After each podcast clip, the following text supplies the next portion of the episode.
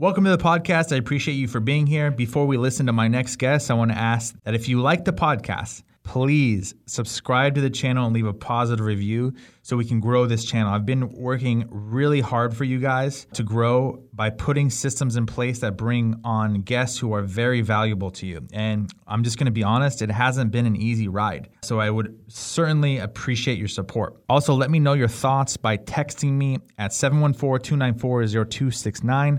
Again, seven one four, two nine four, zero two six nine. Last time, seven one four, two nine four, zero two six nine, to ask about details and to receive future podcasts directly to your cell phone. Let's continue with the podcast.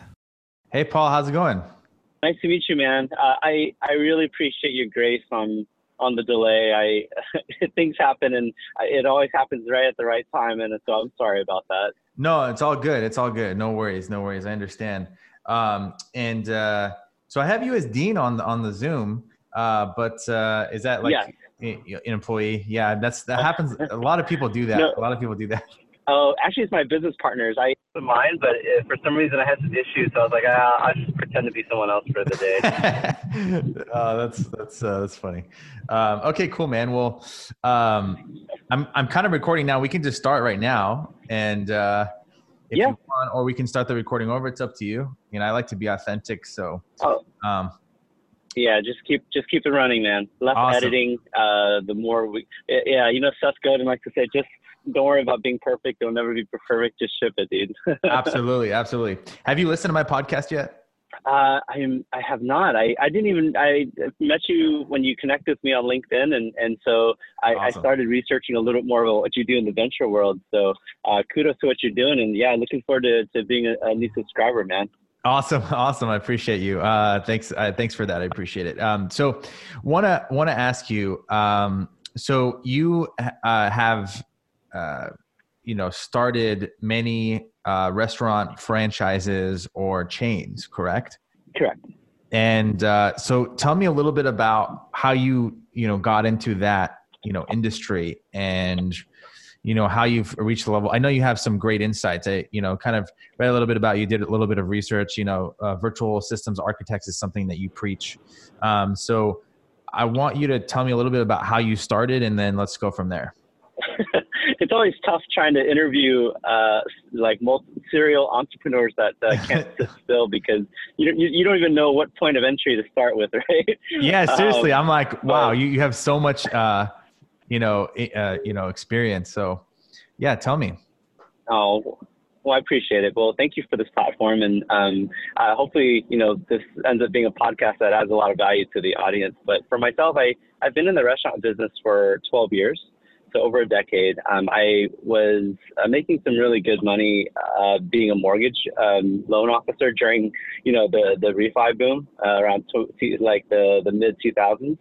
And, uh, you know, during that time, I just had this crazy itch. Uh, I, I was a big foodie and I would always eat at like food places. And I just had this itch where, you know, I, I want to start a restaurant. I have no experience. Uh, I have never cooked anything in my life. Uh, I, I think it's a good idea. uh, and so um, I, I just uh, I just rounded up a couple friends that um, they didn't have experience either. They were just good friends that I trusted. And uh, one was a really good cook by, by just self-learning. And um, are you familiar with this restaurant chain called The Boiling Crab? Oh, yeah, dude. That's like that's like my favorite of all time. Are you kidding? Oh, nice. Okay. Well, we are not them, but uh, at the time they were, at, at the at the time they were the only game in town, and uh, each restaurant of theirs had like two three hour waits. And so in my mind, I was just thinking like, dude, like there's more demand than supply. Uh, you know, even if I opened a, a subpar restaurant, like uh, using that same inspira- inspired concept.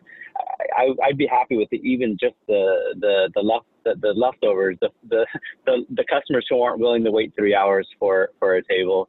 And so uh, that's when we just pooled our money. Uh, we did a lot of research in, in our friend's kitchen, and we uh, came up with a recipe that we were really excited about. And then we just launched. Did people? And, uh, did people? Perfect example. Go ahead. No, no, no. Go ahead. Did people what? Sorry. Did people tell you initially, like when you started this restaurant idea and you're in the mortgage space and you know you're in finance, it's a little bit more, it seems secure than than restaurant. Did anybody tell you like why are you getting into restaurants? Because I think that's what people would think initially. Uh, well, uh, at my age, uh, I was um, I was a you know college kid, and you know you think you're invincible ah. and you're overly arrogant, and not only that, I I actually uh, didn't didn't tell a lot of people. And so, you know, there there's no naysayers or any naysaying. So uh, Dude, that's like we, a huge advantage. Just opening, and uh, it, it is, it is. I, I you know, I, you know, it, you always learn about like all the principles of business after the fact, like after you've learned it the hard way. But I look back, and it's you know, just just like uh, I, I'm inspired by the stories of like you know Airbnb and uh, the guys who you know Airbnb and Uber. Like those guys had no experience, right? They were just trying to fill a need. And for us, uh, we we didn't have any experience either. We just filled the need, and and we realized later that you know because we weren't from that space, we didn't know that certain things shouldn't be done or couldn't be done, and so we just blew past any objections that are normally. normally uh you know thrown at us, you know what I mean? So we just pretty much just blew past it. We we didn't we just launched. Yeah, because like at, at some point, you know, in every entrepreneurial's journey, like if they have a big network, a lot of people, you know, they're they're kind of they're, they have their, your best interest at, at heart, but they're kind of naysayers. And so the fact that you didn't have like any naysayers is like tremendously valuable, you know. Well, uh, it's it's a tough balance, right? Because uh, you know, as I get older, well, I, at the time, I think I had like less to lose because it was just me, and I didn't have uh, people to, to look after. But now, as I'm I'm married with kids and a dog, and uh, a lot of stakeholders, that, investors that rely on me to, to do the right thing, I, I definitely have to get insight. So so it, it's it depends on what stage you're at and and uh, what level of risk you, you can tolerate for your own D N A. And your own stage in life, right? So Dude, at the time, I was okay to do that. If you have a boiling crab style restaurant, I'm going there ASAP because I want to check it out because uh, I love boiling crab. Like it's me and my wife's like favorite nice. restaurant. So, oh, it's inc- it's incredible, man. No, they're, they're wonderful people, and we we were. Um, So we opened a restaurant called The Cajun Corner, and that was the second in the market. So. Um, You know, you're in the venture world, you know that with venture capital, uh, when a space gets hot, like you kind of invest in, in any company you can in that space because in the beginning, the trajectory is always up, right? Um, and so we, we uh, yeah, we were able to grow with that trend, and uh, we did pretty well for three years. Unfortunately, um, we, you know, fortunately for me, but unfortunately for you, uh, we got an offer to get bought out uh, in three years. Uh, and so wow. we sold it. So that, that restaurant's no longer no longer under our ownership and no longer um, under that name. They actually changed names and they, they converted into something else. But that was what jumped me jump started me to the restaurant business. Okay, so okay, so you kind of you jumped into this. You you know when you were younger, uh-huh. you didn't know you had nothing to lose. You had no naysayers. Um, you know, so that's awesome. But looking back.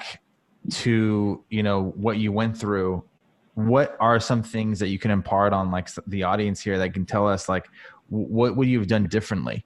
What were there mistakes that you made that you could have you, you wish you would have not made, and and how can you how can you help us here?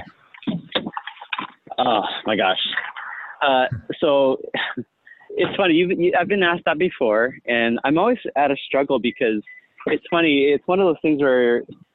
Um, You know, they always ask, like, what would you do differently the next time around? And I, I my answer would be, I actually wouldn't change anything at all.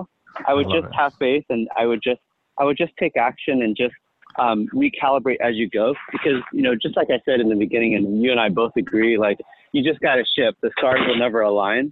And there's a couple of, there's a ton of mistakes I made. One of them was we, we actually opened uh, at a time where um, – do you remember a time when Boiling Crab actually closed for two months out of the year, like mm. very early on?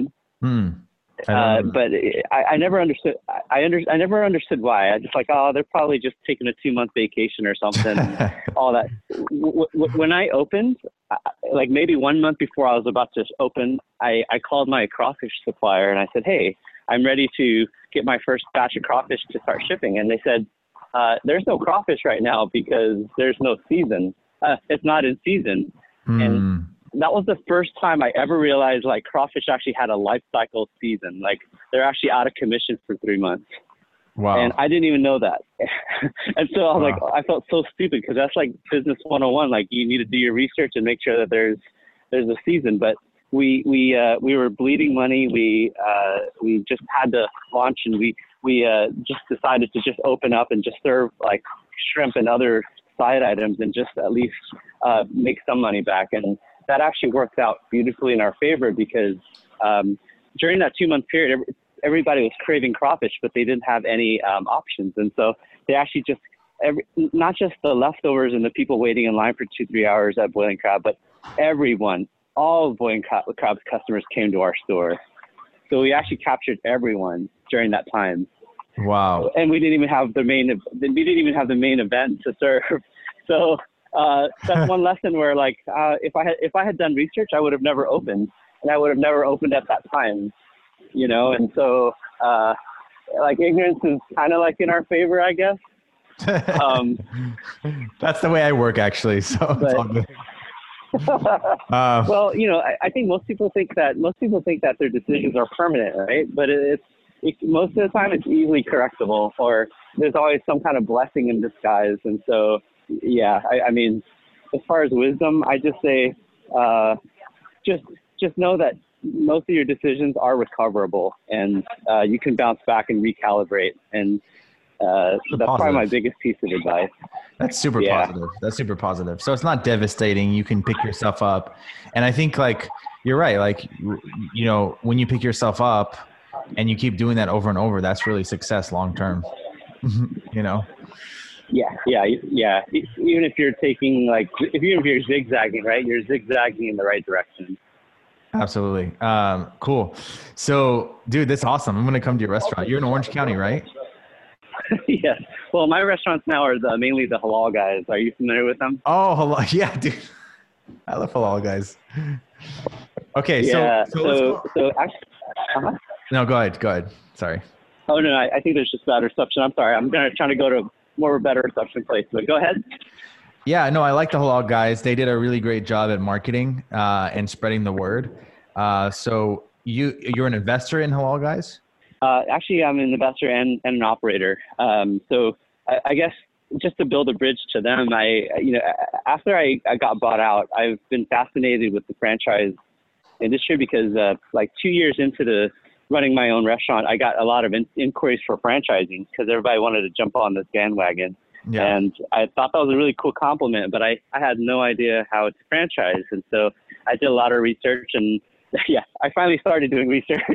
And then I, I found a company uh, based out in D C with an office in Newport Beach called uh, France Smart. And I learned that they were the biggest franchise like incubator company. They, they've incubated brands like Five Guys Burgers when they only had five stores.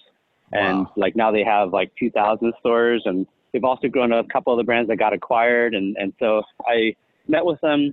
I showed them my concept. I, you know, I got, I got uh, rejected because uh, there's a couple things in my concept that wasn't like franchisable or duplicatable. Mm. But during that time, um, I was just so fascinated. And I asked, hey, like, are, are you guys hiring at all? Like, I'd love to learn this business. And they just said, yeah, it just so happens we're expanding. And, and they offered me a position to, to manage their, um, emerging concepts division. So I was their director of development for the next ten years, uh, where I pretty much got to learn how Five Guys did it. Uh, I learned how to grow companies that eventually got acquired or went public. Uh, and so my world was just franchising restaurants uh, for, for ten years. So uh, that's pretty much how it all happened. And that's what led me to, to the Halal Guys. Got it. Um, and, and so did you, so, so you invested as a franchise owner or a franchisee, right? Yeah. So the Halal Guys in New York yeah. City, you know, that was the time where the owners were starting to retire and they wanted to transfer their business to their kids.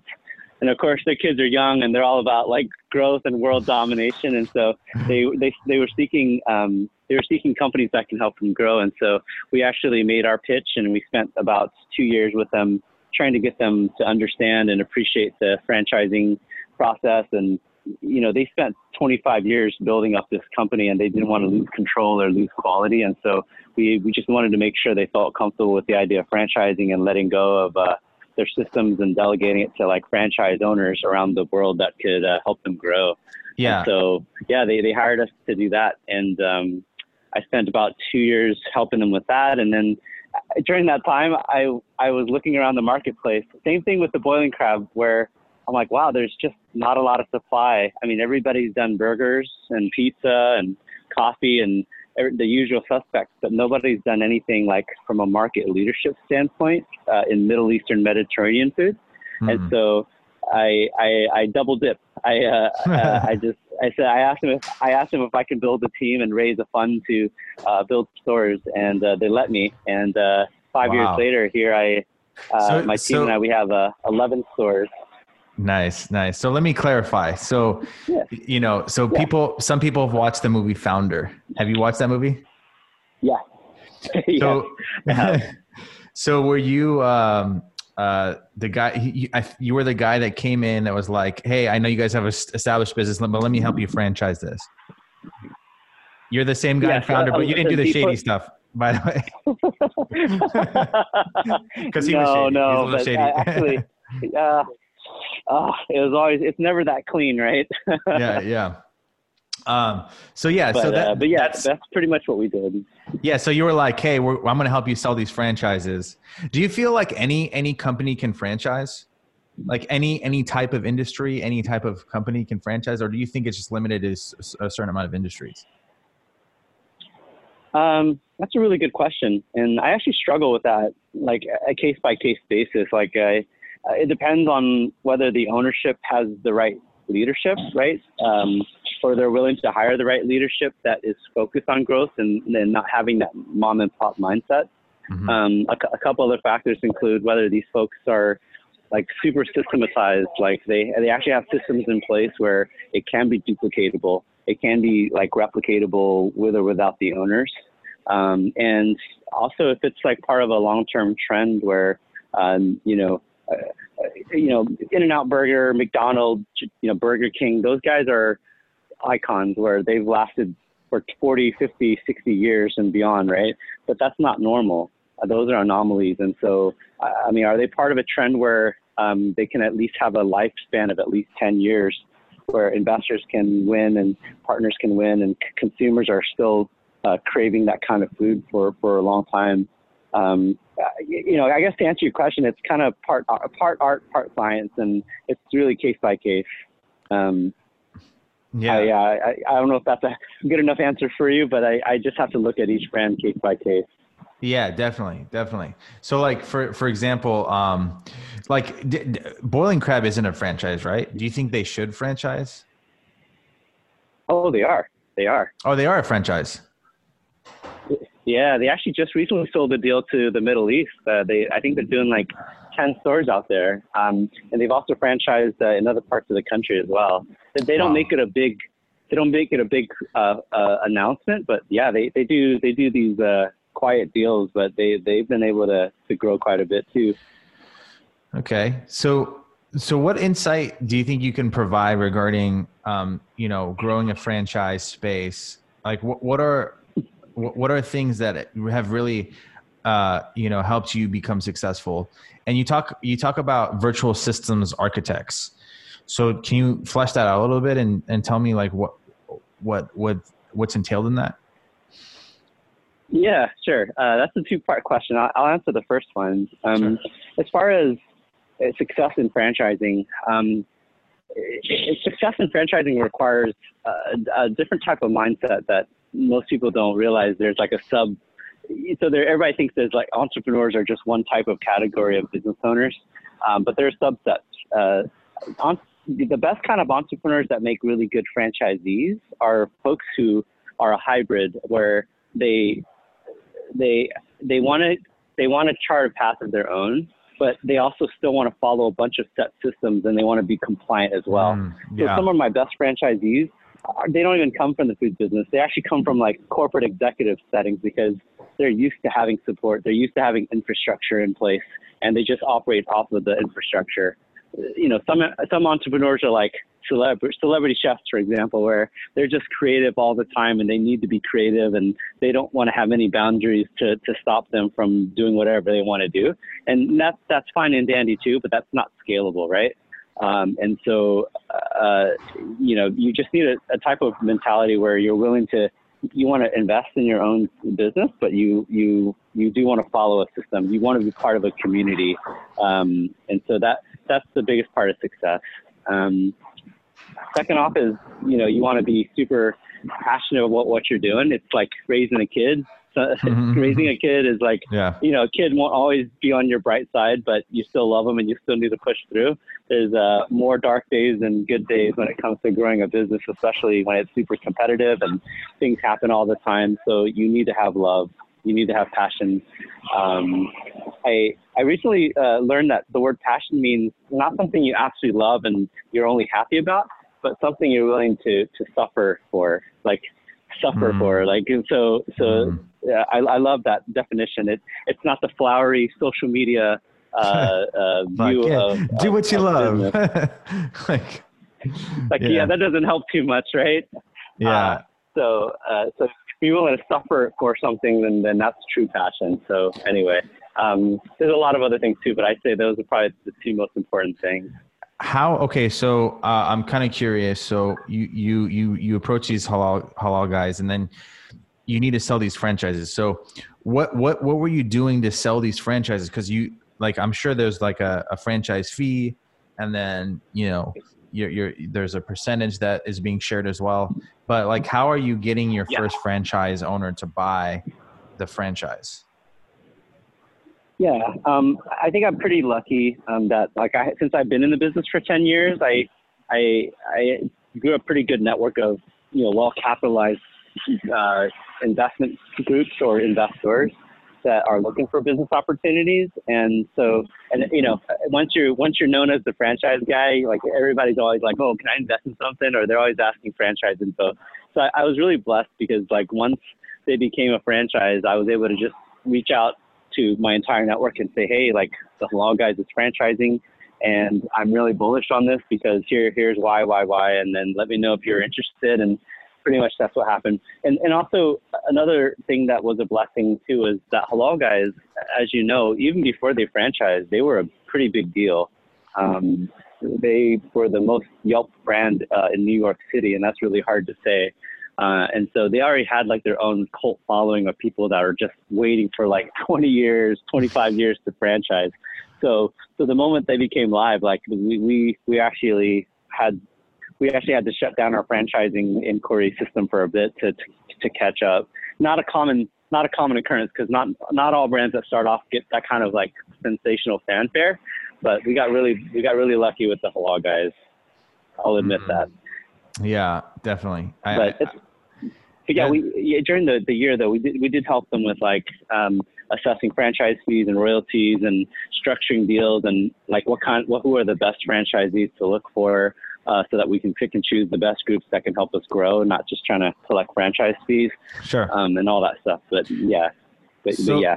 So let's think in terms of, okay, so I have a business now. It's a, a successful business. Is there a level of success that a business owner should reach before they decide to franchise? Like, what are your thoughts on that? Uh, good question. Um, I've, I've worked with brands that uh, like they only have one store or four stores. Um, I, you know, as far as level of success, um, as you know, you being in the venture world, like most of these companies, Um, even if they're not making money right now, like if you have the vision and you can see them doing well in ten years, and a lot of times it's just they don't have the management or they don't have the connections that you do, or they don't have some kind of strategic advantage that you know can be an easy fix, uh, then then then that's where you kind of take a bet on them. For example, Halal Guys, like they didn't even have a store yet. They were only food carts in New York City. But we knew that the trend was there.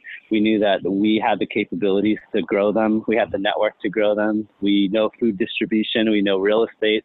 Uh, and so we just felt like we could we could complement them, whereas they just were focused on doing an incredible product. So as far as level of success, um, again, case by case, case by case.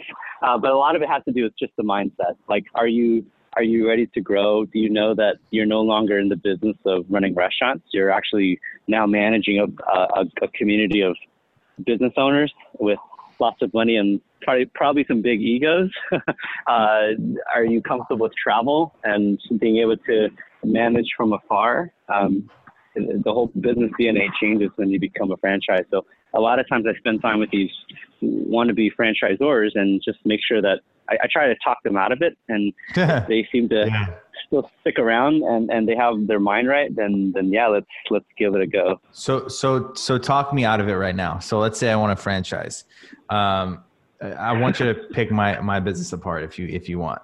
Um, so we we own sure. a, we own a media company. We're doing a venture conference in July, um, and uh, you know you know we're doing pretty pretty decently in revenue. Um, and, uh, want to, want to expand and, and uh, scale.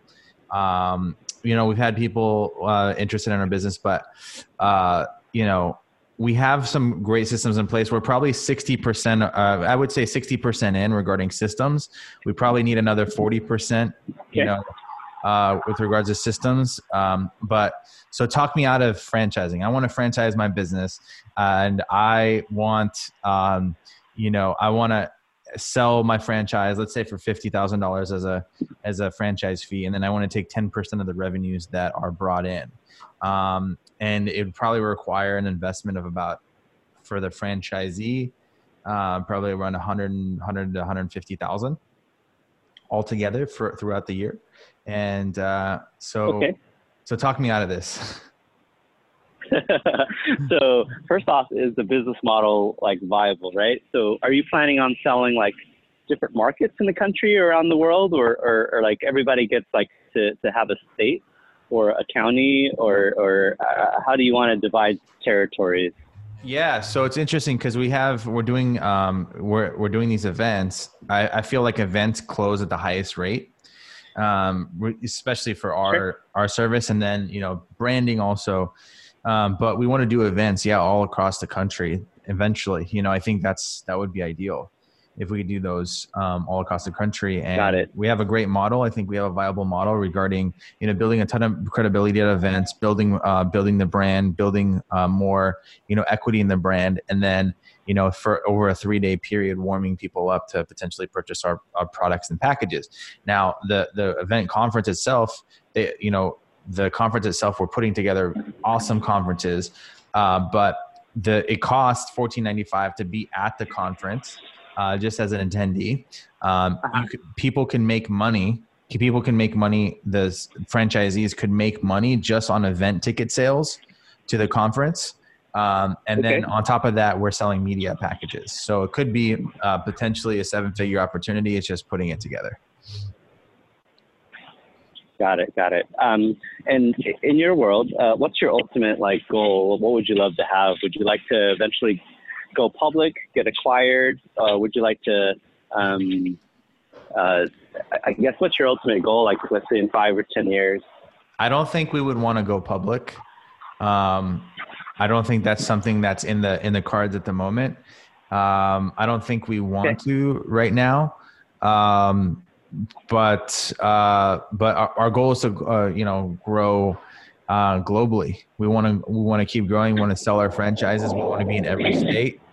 Um, and, uh, and yeah, we want to have, you know, a bunch of franchises of franchisees that, that are, uh, that are, you know, helping build the brand and also helping support their lives.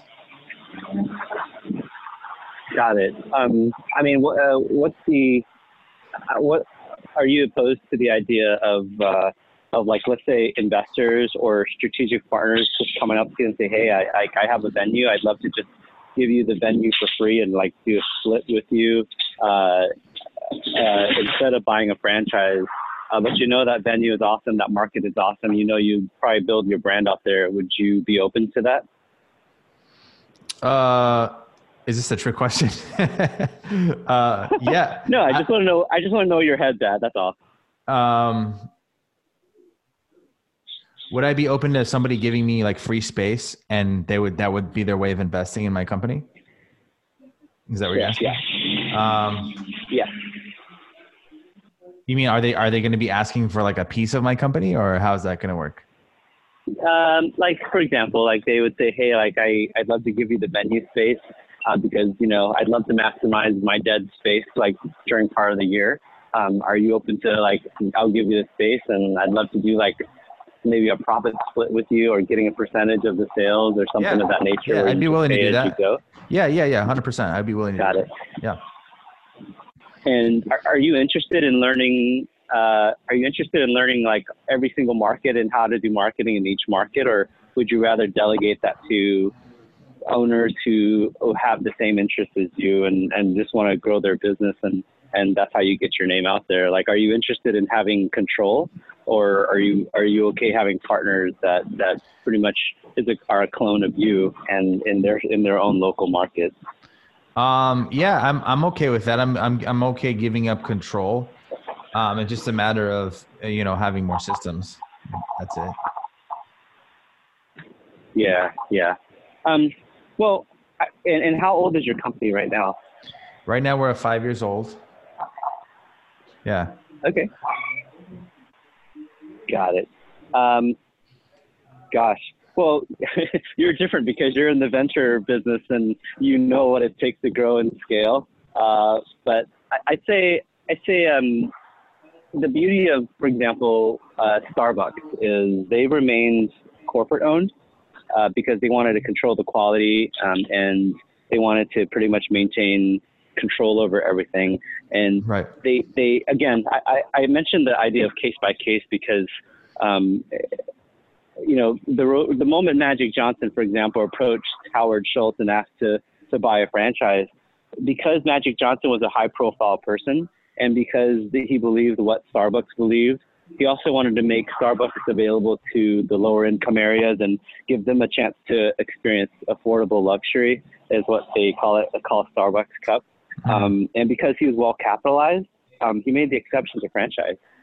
Um, and wow. uh, in, in the Middle East, uh, there was a really big group called Alshaya. Uh, they own the, the best. They, I've done a lot of re- uh, uh, consulting in the Middle East as well. They, there's a group called Alshaya who pretty much owned all the best real estate in the Middle East. They own the malls. They can put Starbucks in the corners of every mall uh, in, in the Middle East region. Uh, he had a strategic advantage, and he was a case-by-case basis, and, and Howard just said, okay, yeah, I'll, I'm willing to franchise. Otherwise, you could never franchise Starbucks. Um, mm. And so um, I'd, I'd say for you, like I'd say grow. Um, do you know do you know who Jason Fried is? Sounds very familiar. Um, he's the owner of Basecamp. Uh, oh, yeah. Signals. Yeah, but anyway, definitely, definitely, definitely, one hundred percent. Yeah. Know him, yeah. Yes. Yeah. His strategy is to grow, grow in control, not grow out of control, and stay as small as possible until you can't stay small anymore. I'd say keep growing your business and keep focusing on putting together the high quality events that you do. And like success can't help but happen. And you'll start getting approached by um, like large groups who can help you scale immediately. Like the the problem with franchising with, when you're still young is that, you know, if these guys have a lot of money and they want to buy a franchise, like, like a lot of times you're going to need to train them, handhold them. It's going to be a very big distraction, especially when you're still young at this age, uh, yeah. that you, and you still have a lot more to to grow.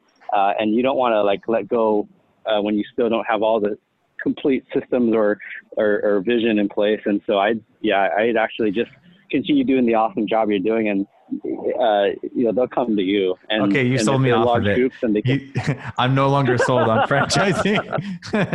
yeah. no, no it's it's it's truly case by case, right? Like I I don't know, it, it's it's like when you're focusing on the right thing, like the byproducts are natural, right? The money is natural byproduct of adding tremendous value. So I I'd say I'd say just do your own thing the best way you know how, and, and those opportunities will, will eventually approach you anyway. Like you can't even help, you can't even avoid it if you could, if you wanted to. Really? Okay. Um, okay. Yeah. So what are your thoughts on, uh, you know, obviously you're open to investors, but if somebody wanted to invest in Halal Guys, um, you know, are, are, is, are the Halal Guys, are they interested in doing, in, in having an investor come in? Um, so they're very picky. We, we've actually groomed them to be super picky uh, because our problem isn't uh, the the shortage of investors. There's no shortage of people who love the Halal Guys, which which is awesome. Um, for them, they they want groups that are um, only interested in multi-unit development, um, uh, meaning they're willing to build at least one store per year. Um, so, you know, their strategy is like, we want to have a thousand stores, but we don't want to have like a thousand people to have to babysit and manage. We just mm. want a few good, well-capitalized groups growing a ton of stores, um, so that they're not like corporately strained all the time with, with resources, drained of resources. And not only that, people who want to buy a five-store deal, um, they're usually more capitalized and they're, they are more experienced and they uh, can run without your involvement. Whereas like a mom and pop operation who's like scraping all the money they have uh, just for one store is, is just not going to be a good use, good stewardship of resources. Um, so that's that. Um, they do need to come to the table with not just enough money, um, which is like at least a million dollars in liquid capital, but you also need to have like someone on the team that has a lot of experience with running restaurants, running multi-unit operations from like a, like top brands like Chick-fil-A or like a Chipotle managers, uh, or just brands that are well-loved and, and they know all about culture, operations, and quality control, that kind of stuff. And yeah. then you also need to make sure you're in a market, you're in a market where, um, you're in a market where there's enough, there's more, there's more demand than supply. And there's a lot of other things too, but those are the main ones. How do you, how do you check for demand? I feel like a lot of people don't check for the demand of a specific uh, you know, service or product, and they kind of jump into a business by, because they love the idea, they fall in love with the idea. Do you recommend against that? Um, I, I think that it would be, uh, uh, again, wow. I think the theme of this podcast is, uh, uh, uh case by case. Um, but yeah. for, for, uh, for that market, yeah, there's a couple of like signals, like not, not every metric is, is like the gold standard, but it's all signals, right? But if there's a signal of people who, for example, the Halal Guys, the signal is for people, uh, there's immense density in daytime population because we do a really good lunch and catering business, residential, uh, of course, because of the dinner business and late night business. Um, we also want to make sure there's pretty good uh, income levels and education levels, because a lot of the customers here are, are educated foodies.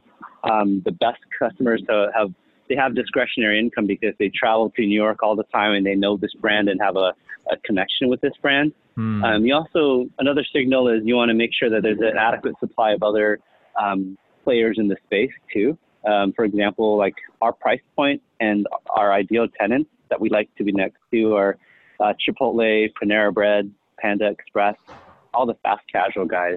Um, it, it would be a lot more easily, you know, uh, a lot more easily re- received in that market. Um, and then, uh, you know, after that, it's just a, down to where it is in the center, uh, aesthetics, visuals, how easy it is to access the center, uh, other things too. But, um, yeah, a lot of those are signals to help. Um, there's a lot of exceptions to be made. For example, we, we do like to be next to college campuses. And of course, you know, those kids don't have the incomes, uh, but they definitely have the discretionary income to uh, the discretionary uh, student loans and, and all that to, to, to buy food. So there's a lot of other uh, exceptions too, but, but yeah, so the, you should definitely do the research since it's widely available to you. So Paul, uh, so you're, you're a super positive person. I love that about you. And uh, you know, it seems like, you know, just everything that comes out of your mouth is just super positive. Um, I'd also like to talk about, like, was there any challenges or times that you wanted to give up in this process, but you didn't, and you continue going? Was there? Can you talk about that if you if you don't mind talking about that? Um, and uh, you know, uh, if yeah. if, you, if you don't want to talk about that, it's fine. But you know, a lot of times people they want to hear because you have like a, a attractive story, uh, but also sometimes people they want to know. You know, was there any time before you reached a level of success that, you know, you you wanted to quit or you have were having challenges or whatever the case may be? What, in that time frame, like, you know, after you approached Halal Guys, was there ever a point that you were like, man, this is tough? And what helped you overcome that? Oh, um, you know, to answer your question, yeah, I I, I don't know if it's uh, in my favor or not, but I'm quite delusional. I'm a delusional person. I'm yeah, heavily opti- I'm, I'm heavily optimistic, and I'm overlooking I'm overlooking bad stuff all the time. And me too. That, I'm the that same hurts way. me at times. I, yeah. Okay, so you, you you and I should have a support group on idealistic delusional people. No, no, not, I, I not even a support. Uh, no, not even. You a, and I can't can't be the only one. No, it's not. A, it's not even a support group, man. It's just like people that can actually point out what's really there. Like, you know what I mean? Uh, yeah. You know, but, but but that but that goes yeah. in our favor. That that goes in our favor because we don't have the normal, like, oh, maybe I shouldn't do this, and we're holding ourselves back. And speed in, in business is everything. So I would say, like, just having an optimistic attitude consistently. Like, I don't know, dude, like, d- would you agree with this? I've had a lot of people, you know, look from the outside and go, wow, that's really, really tough, you know? But I was like, the whole time I was thinking to myself, I'm going to get out of this. No problem. It's no big deal. And, you know, get out of it and, you know, achieve, you know, success again. And, uh, but do you feel that, like, some people, like, looking in, they may look at our lives, me and you together, and go, well, that was tough. I won't want to go through that. But it, to us, it wasn't the same. Like, we don't think of it as the same thing. Yeah. I, um, yeah, I, I think we're just a different type of person, right? Like, I, I it's, it's almost, I, I read like a, a profile on myself, and it's almost, um, gosh, what is it called? It's almost like a psycho, similar to a psychopath uh, personality. Oh, okay. Where, I, I, and you know, again, it's we're psychopaths, but uh, in right. a good way. But no, I, I totally agree. Uh, I think I think it's hard, and you get a lot of. That's why us doing what we do is quite lonely, right? Because not a lot of people get us, and we also can be seen as not not compassionate or really stupid or aloof. Um, so I've actually. partially made peace with that, or maybe I'm just too delusional to even like realize that. So it's okay. Denial, that's denial in my favor. But but to answer your question though, uh, no, I, I mean, this business is, is quite tough. I I actually, uh, I probably have one, at least a couple of incidences a day where I, I feel like giving up, to be honest. Um, I feel like there's always just something like that's always trying to, uh, trying to throw me off. Like, for example, you know, me being in the restaurant business, Uh, increased minimum wages is, is actually the biggest concern I have. That's really hurting me, and just like, why bother continuing to grow if like all the money is being like eaten up and eroded uh, by growing costs, right? Wow. Um, wow. You know, and I'm always looking at other other businesses where like, man, they're they're, they're so much more profitable. Like, why I'm in the wrong business? Yeah. I get hit with that all the time. Um, you know, you know, restaurants is is. The, the stereotype that it's a lot of work is, is definitely true. Like, I'm wondering, like, man, I used to make a lot more money with a little less time by being a loan officer. Like, I, I have a lot of negative self-talk as well that, that, that bothers me throughout the day, and that kind of throws me off and distracts me. Um, I also, you know, now that I have kids, I'm always like, man, I, I don't even know if I'm in the right business to, like, take care of my kids. Uh, is this the smartest thing to do? Because a lot of times I'm gone.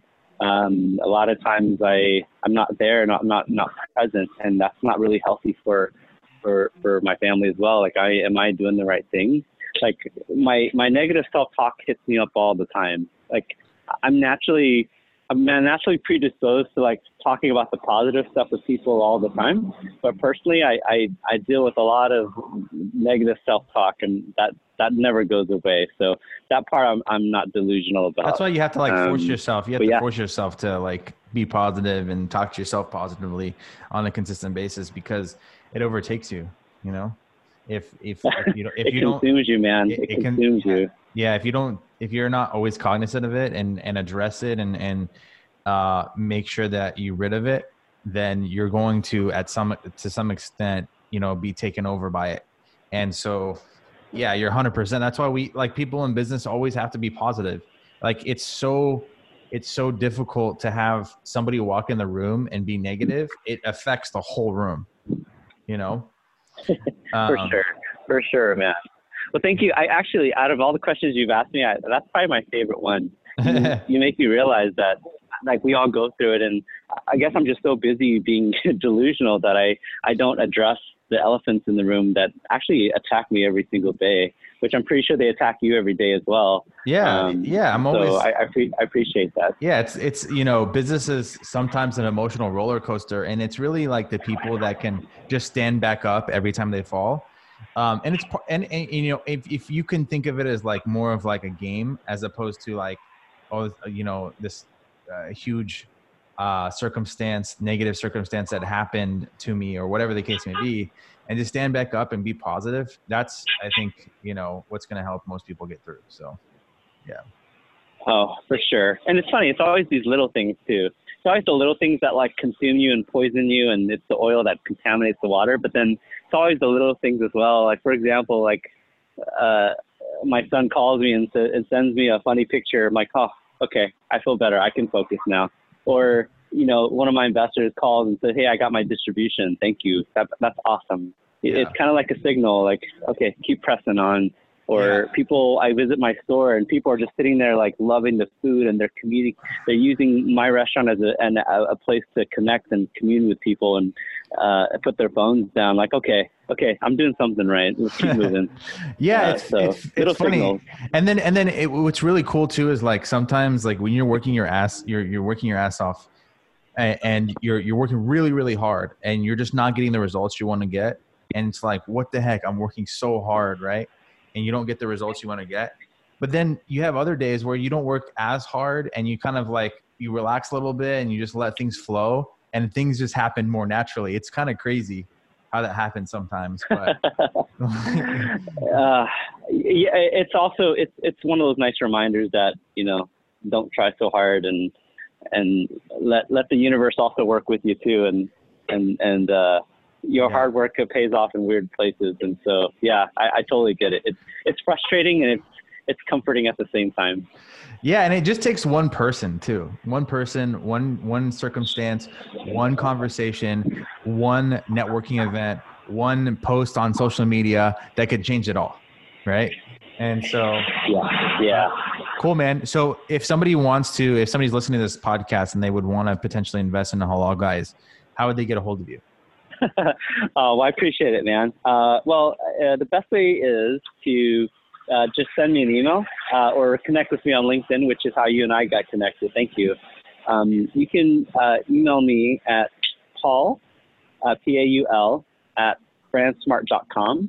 Uh, Fran is in like franchise, and then smart dot com. Um, so, I mean, I, I actually... Uh, was a, was an employee of the company for ten years. And then I actually uh, decided like maybe three years ago to leave and do independent consulting. And I, I was busy enough with the Halal Guys to where I, I needed to uh, focus my energies elsewhere. But I still uh, do independent work for them. I still sell franchises for them. And I still, you know, uh, am, am, am pretty good uh, uh, graces with them. So yeah, I'd say email me there, and happy to happy to chat with you and see what's possible, and, and um, maybe talk you out of it or talk you into it. We'll see. Absolutely.